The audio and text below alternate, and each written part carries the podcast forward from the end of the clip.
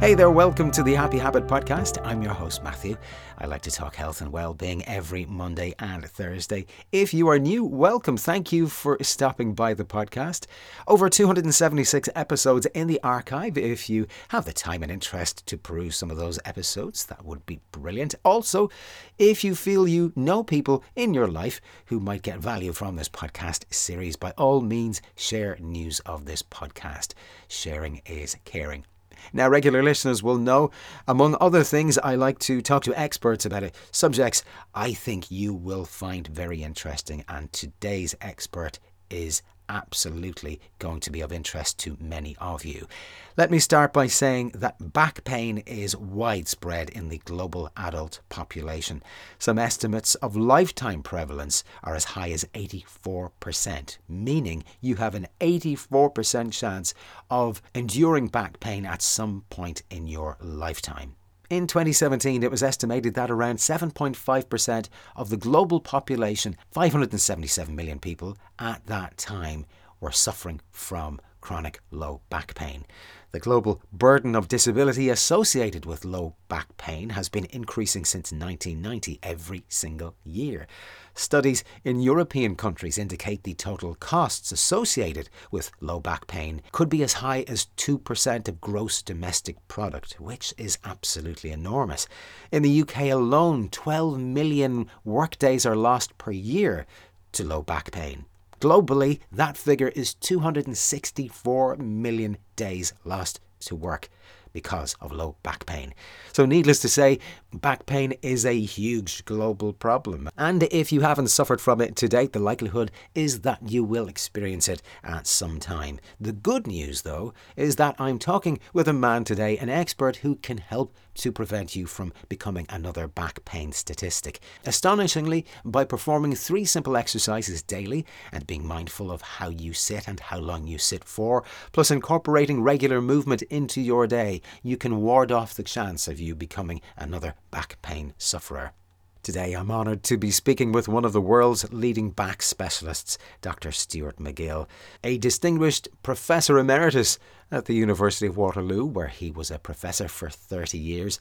His laboratory and experimental research clinic investigated issues relating to the causes of back pain, how to rehab back pain, and enhance both injury resilience and performance. His advice is often sought out by governments, corporations, legal experts, medical groups, and elite athletes and teams around the world. He's also the author of hundreds of peer reviewed scientific studies and the brilliant book Back Mechanic. I know you work with and have worked with elite athletes down through the decades. Now, while my listeners won't necessarily fall into that category, uh, they will be able to, to glean some advice from your expertise and experience garnered over those three, four decades uh, working with the elites.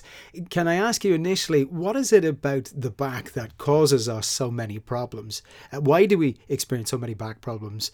And uh, is it primarily down to lack of movement? Is it that sedentary lifestyle that we indulge in? These days? Is it the complexity of the back itself, or is it all of the above?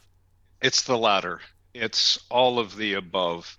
So if we get back to the fundamentals of all of this, pain isn't normal. There's a reason for it. You may have heard uh, of people being diagnosed with non specific back pain.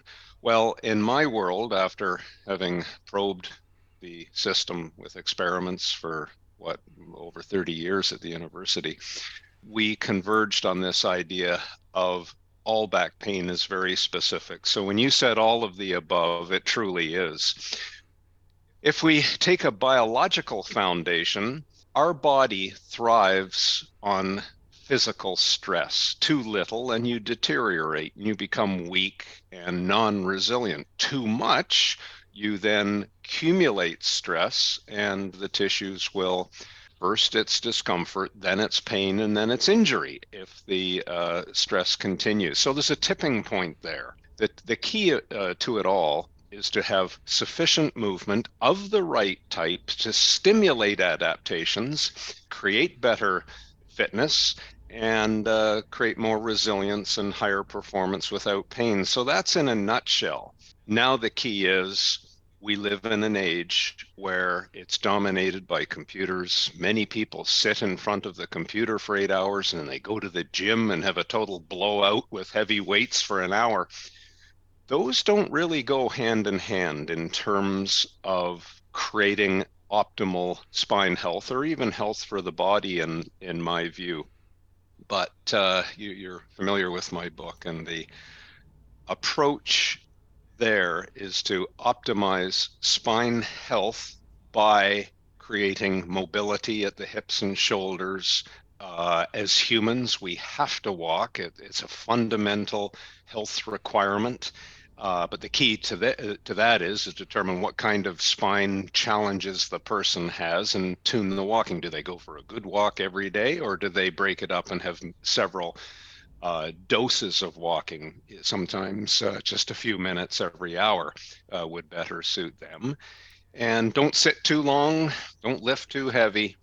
Uh, but uh, as we uh, discussed in the intro, I, I had an Irish father, and I can still remember around the dinner table, boy, moderation in all things, but a little bit of what tickles your fancy is good for you. That's sorry. Certainly certainly good advice. You mentioned your book. Let me just give you uh, give the name of the book to the listeners. It's called Back Mechanic. It was released uh, back in uh, 2015, and it talks about back pain myths, the causes of back pain, building a resilient back, and good spine health. And I'm only sorry this book wasn't out 10 years ago when I ruptured a disc in my lower back, my L4 L5, and um, that subsequently and the sciatic pain I went through as a result of that rupture. Uh, then fostered an interest in back health and spine health in me. Uh, so I'm only I'm only sorry this book wasn't available at that point. Uh, we were talking about spine health. What does spine health look like? Well, I guess it depends on who we're talking about. If we're talking about uh, someone uh, like our mother, for example, spine health would be are they able to play with the grandchildren, go shopping, uh, socialize with their friends without pain, be able to walk, navigate stairs, those kinds of things. But for someone like you, I, I know you like to uh, train and swim at the pool, and this is all part of who you are and uh, your daily routine. Then uh, the answer in philosophy is the same. You want to be commensurate in your resilience and your performance. None of those will get you to the Olympics you know, it's it's funny, and I'm quite proud of this. Some of the greatest uh, boxing coaches come from Ireland, and they really understand the sweet science. And a lot of the great Irish fighters are not big, muscular people, but they use their core very strategically. The punch comes from the, the, the trailing foot up through the leg and then as the hips turn, they turn a stiffened spine or a stiffened core. And then as the shoulder approaches the target, the arm snaps. And it's a marvelous athleticism, but it requires core strength, isn't really the right word, but it's the ability to turn the muscles on rapidly, create the stiffness, transfer the hip power through the torso to the shoulder, and create a, a very effective strike. So there's three different people and three somewhat different takes on uh, your, your question.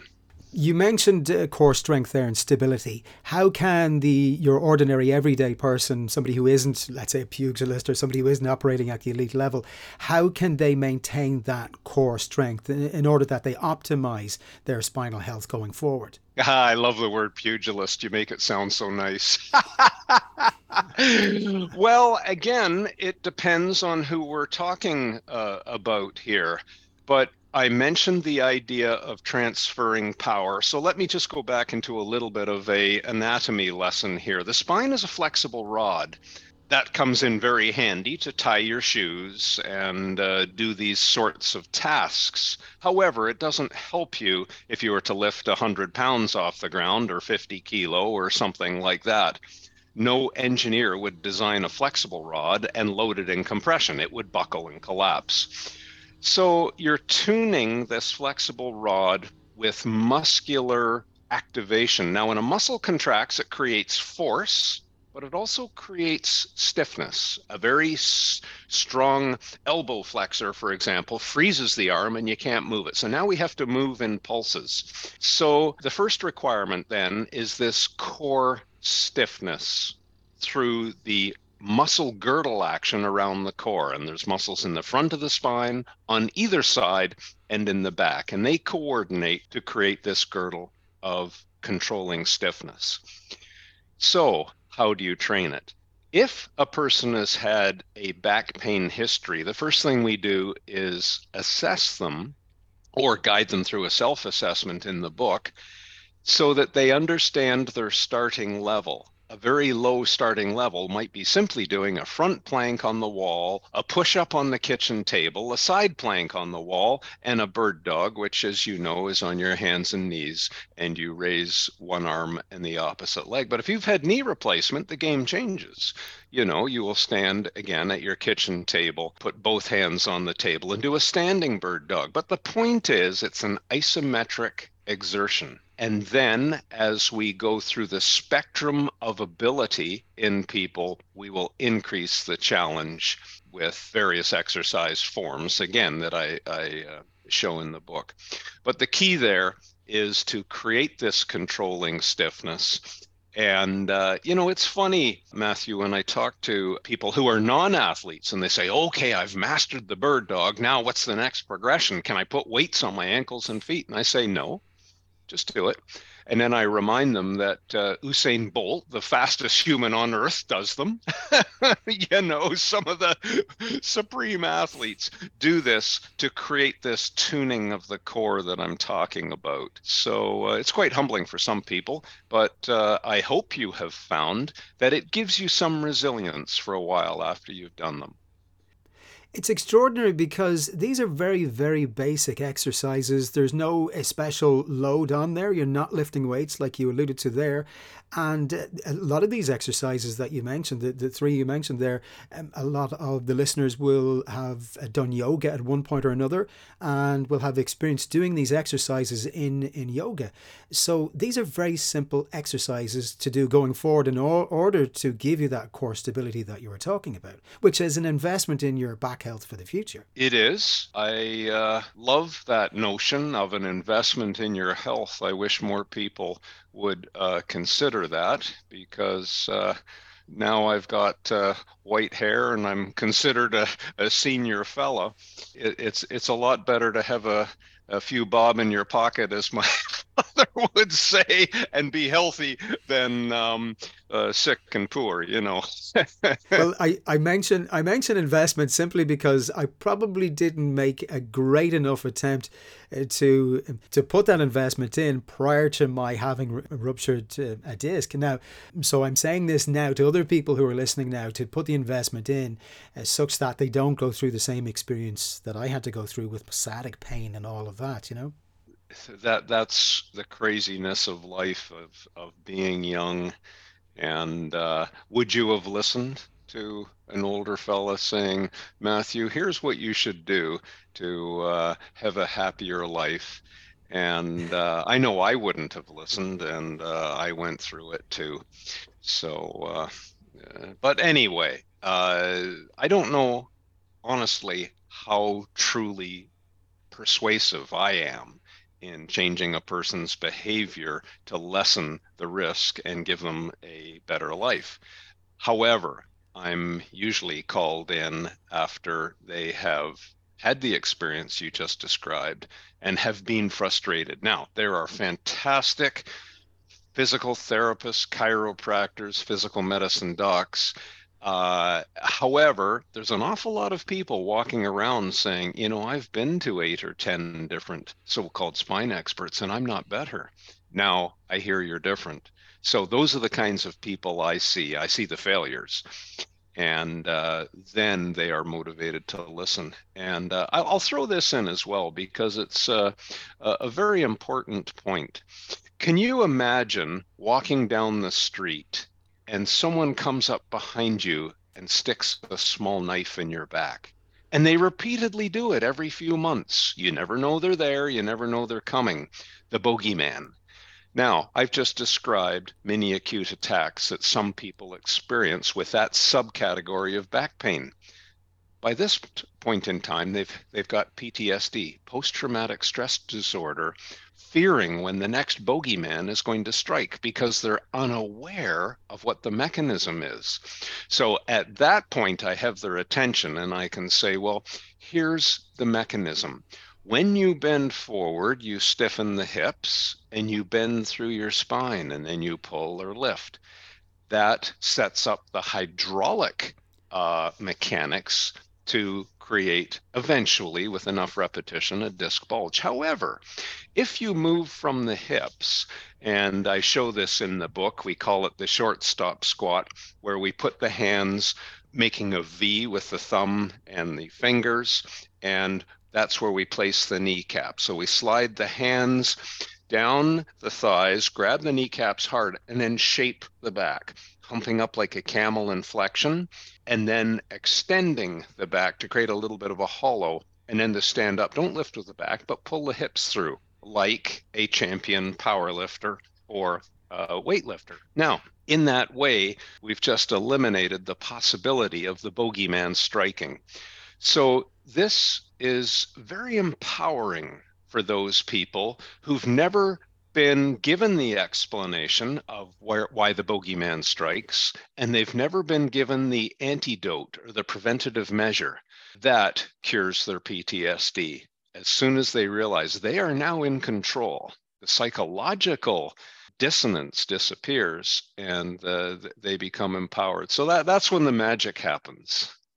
Well, you, you mentioned pain being a signal, but how often is it a case that not experiencing pain can be worse? particularly if you are active and or, or if you're sitting and you're slouching all the time. Um, how is that accumulation of non-pain uh, a problem? And how does that how does that present itself then later on?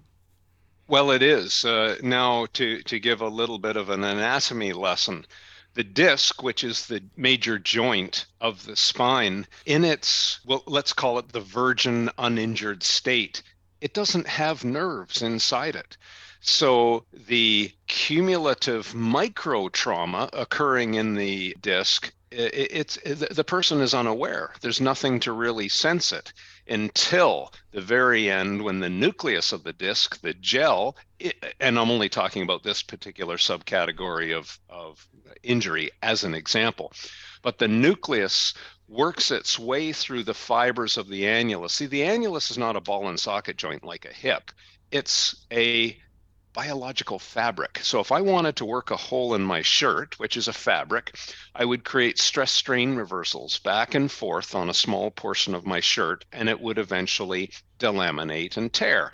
Well, if my shirt was holding fluid in behind it, the fluid would seep through the delamination. And this is what happens to, to discs. So uh, it's not until the gel actually comes through the delamination and sets off a massive inflammatory response because the immune system says, you know, what's this new stuff? uh, I've never seen this before in the body, and it attacks it, creating a very heavy, inflammatory, very painful response. So there's an example of how, unbeknownst to the person, their choice of mechanics is leading to this uh, cumulative uh, micro damage that they're unawares of. Again, it, it goes back to, and I'm talking about everyday ordinary people here, it, it goes back to them really being proactive as far as their own spinal health and hygiene and stability, core stability are concerned. Because otherwise, they'll end up seeing a back specialist or a chiropractor or or a, an, an osteopath or whatever it is in order to try to get to the root cause of whatever is causing their issue? Well, that would be uh, in the ideal world, but uh, I've mentioned to you my, my frustration. Now I've done all this work for me to convince young people uh, it's somewhat akin to smoking. All of the science we know today, and yet there are still some people who start smoking. And the passage of it is that there's a delayed response. You know, you don't smoke a cigarette today and get cancer tomorrow. It's a 20 year or longer uh, relationship. And so it is with backs as well. So, do you see if I use the uh, smoking kind of analogy? People say, well, uh, you know, I, I can do this with my back or even other parts of my body. It, it won't happen to me. I won't get smoking from, I won't get cancer from smoking, and I won't get a disc herniation and, uh, you know, have to change my job or whatever. See, you and I, I, I could work with a with a disc bulge or uh, a, a, spine fracture or something like that because I was a professor. But if I was uh, an electrician or a plumber or fixed roads, I would have to change my job. So, you know.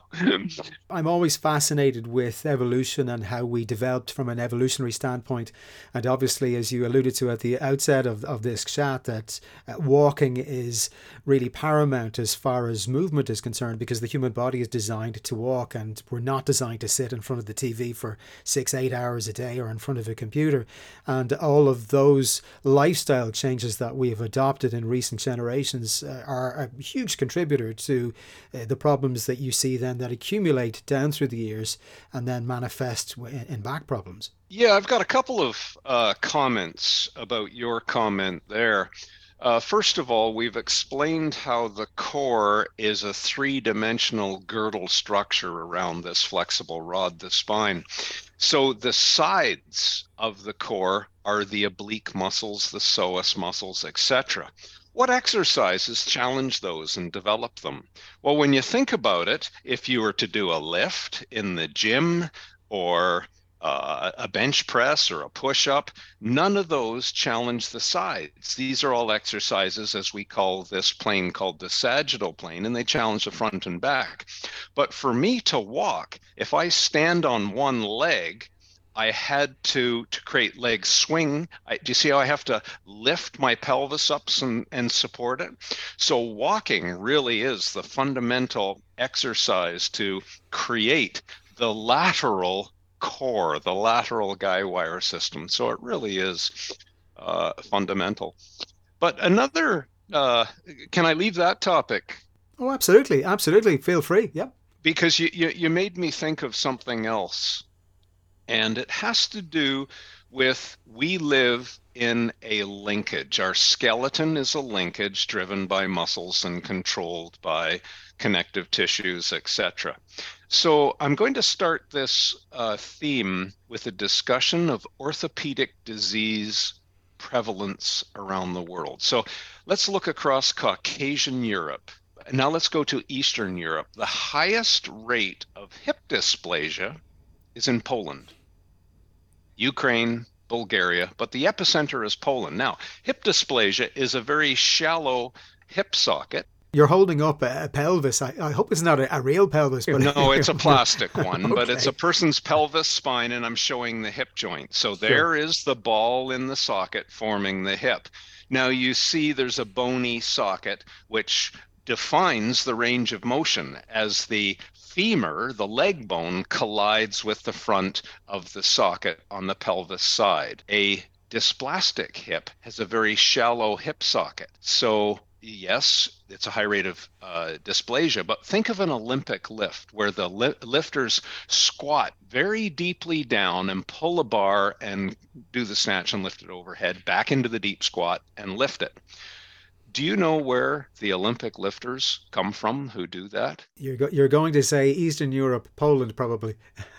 Poland, yeah, because it is such a wonderful mechanical advantage. They they don't get femoral acetabular impingement. So the rate of hip dysplasia, which is a negative, allows the positive of that athleticism, the deep squat. Now we're going to go to the Celtic nation, which is Ireland, Scotland, Normandy, France, Basque of Spain. They have the deepest hip sockets. Now I'm not saying every Irishman has a deep socket, but on on on on national average, they do. So the deep hip socket means that when you bring the knee up, instead of falling into the armpit, it collides and the person gets FAI, femoral acetabular impingement. So that is pain in the crease of the top of the leg and thigh.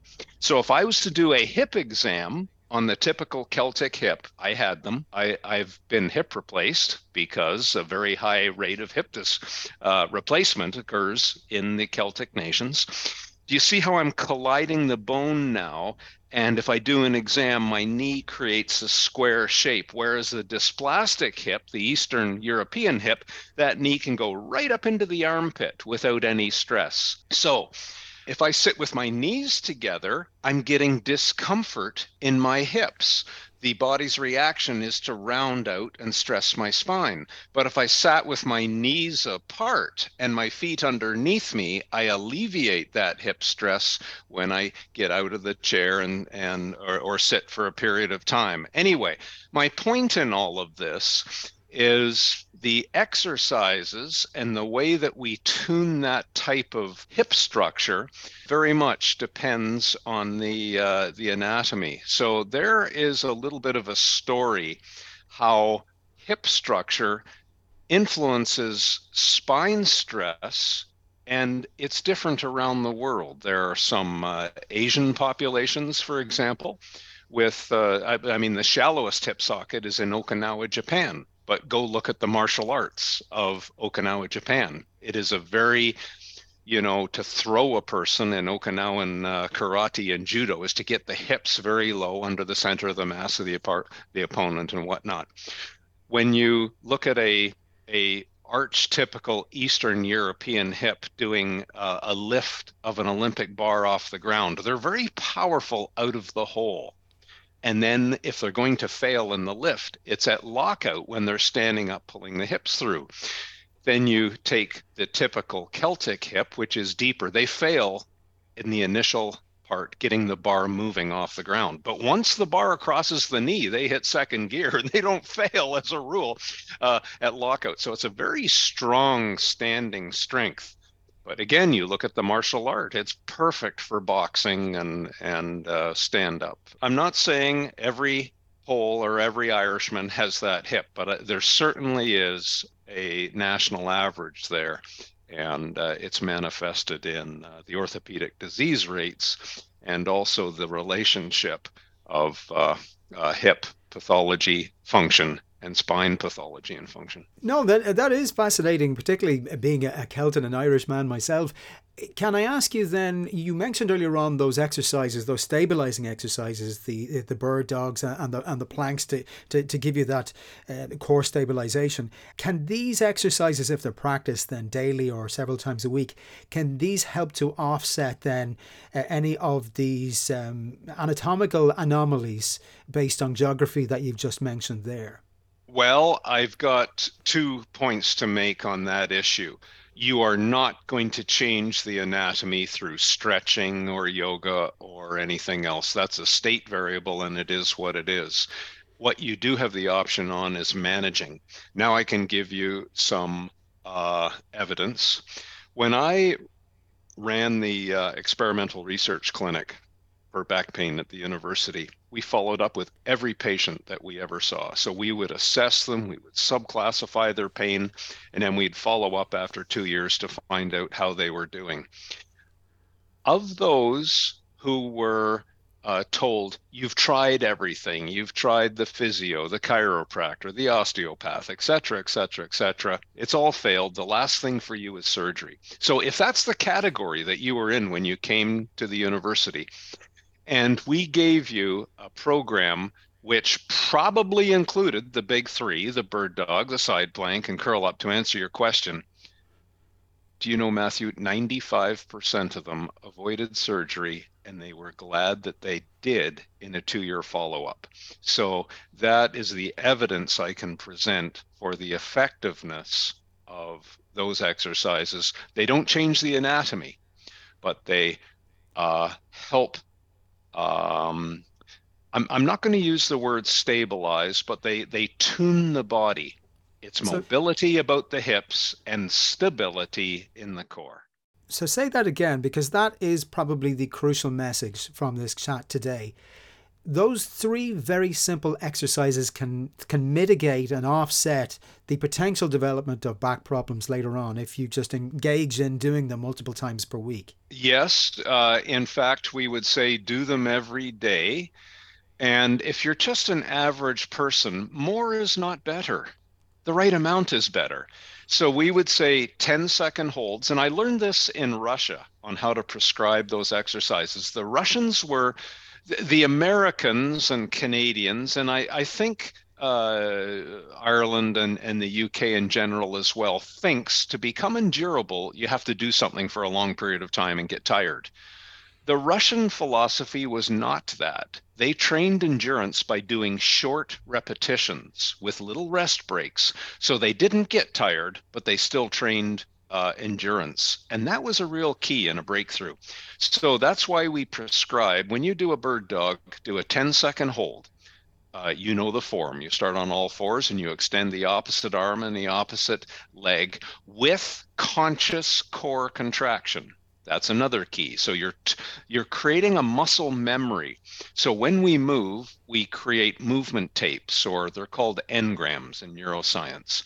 So the basic forms are teaching your brain uh, these muscle memories and movement patterns to move about the hips and control the spine.